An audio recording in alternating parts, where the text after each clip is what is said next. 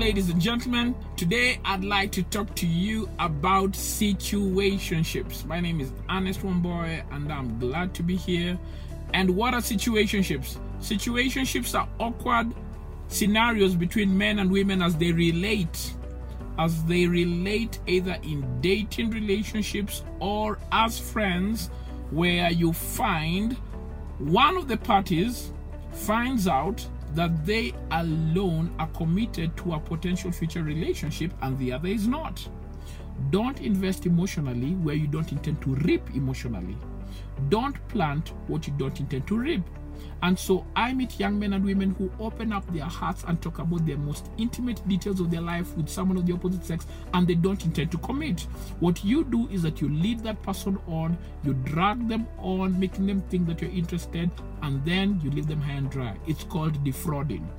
How can you prevent that? Watch out for your conversations. This is how you guard your heart. There's a lady by the name of Shari Graf. She's written a book called I Don't Get You. And I'm going to just try and summarize the levels of conversation she talks about. Shari Graf says that men and women get into awkward situations because they don't respect the levels of conversations they are. And she says conversations get more intimate with time, and they start with level one, basic information. Hi, my name is Ernest. I live here. I go to church here. I'm 29 years old. Basic information about yourself. And this is biodata.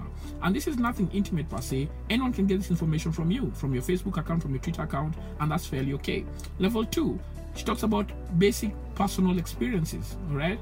And these are general experiences that you've gone through that are not really emotionally taxing. For example, you say, hey, I gave my life to Christ when I was in high school. You share your testimonies. You share things that you've gone through that are not emotionally taxing. Hey, I experienced this last year. You know, we moved houses, we exchanged this. And these are conversations about things you've gone through, but anyone else might have gone through them. They're not emotionally taxing. Level three is when you start talking about your dreams and aspirations. And at this point, I believe, Shari Graf does not say this, but I believe this is where things get warmed up. Start talking about the things that wake you up in the morning, the things that excite you, the things that get you riled up, the things that you are passionate about, you know, your dreams, aspirations. And I believe that is where friendship is formed. But I believe when you get to level 4 and 5 is when things get awkward. What is level 4 and 5? Level 4 is when you talk about your deep fears. Now, these are not fears like your fear of spiders, your fear of snakes. No, these are deep emotional fears. For example, you say, I'm afraid I'll not get married. Or you say, I'm afraid I have messed up in my previous relationship. I may not settle down.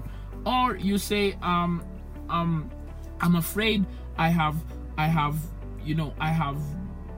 too little time left to sort myself out. When you share emotionally from your heart your deep fears, this other person is most likely to comfort you and connect with you. And if they do that, you'll realize an emotional connection will form between the two of you. All right? The last level, level 5, which is the most intimate level, is to talk about your deep hearts. Now, these are things maybe based from past regrets in relationship. Perhaps you say, hey, somebody used to hit me, he used to verbally abuse me, or she used to verbally abuse me. I was once defiled when I was a kid. Someone took advantage of me. Someone messed me up.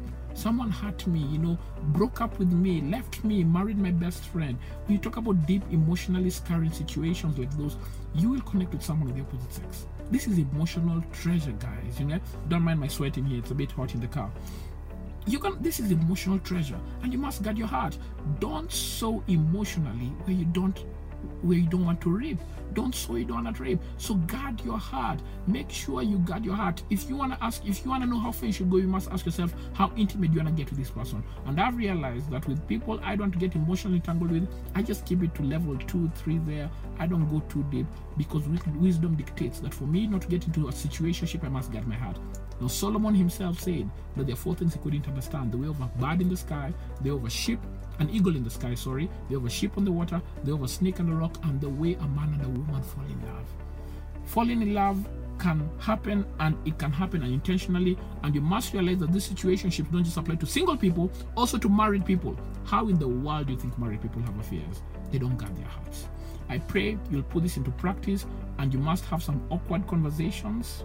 For some of you, it's necessary, but it's the only way out so that you don't get in situations where you're angry, you're bitter, you leave the church, you start backbiting, you start gossiping simply because you did not have the courage to have the conversation. Tell me what you think. Have you been in a similar situation? Have you experienced that? Do you have a friend who's gone through that? Let us know how they dealt with that. And if this video has helped you, like, share, subscribe. My name is Ernest Wamboye. I hope to see you next time.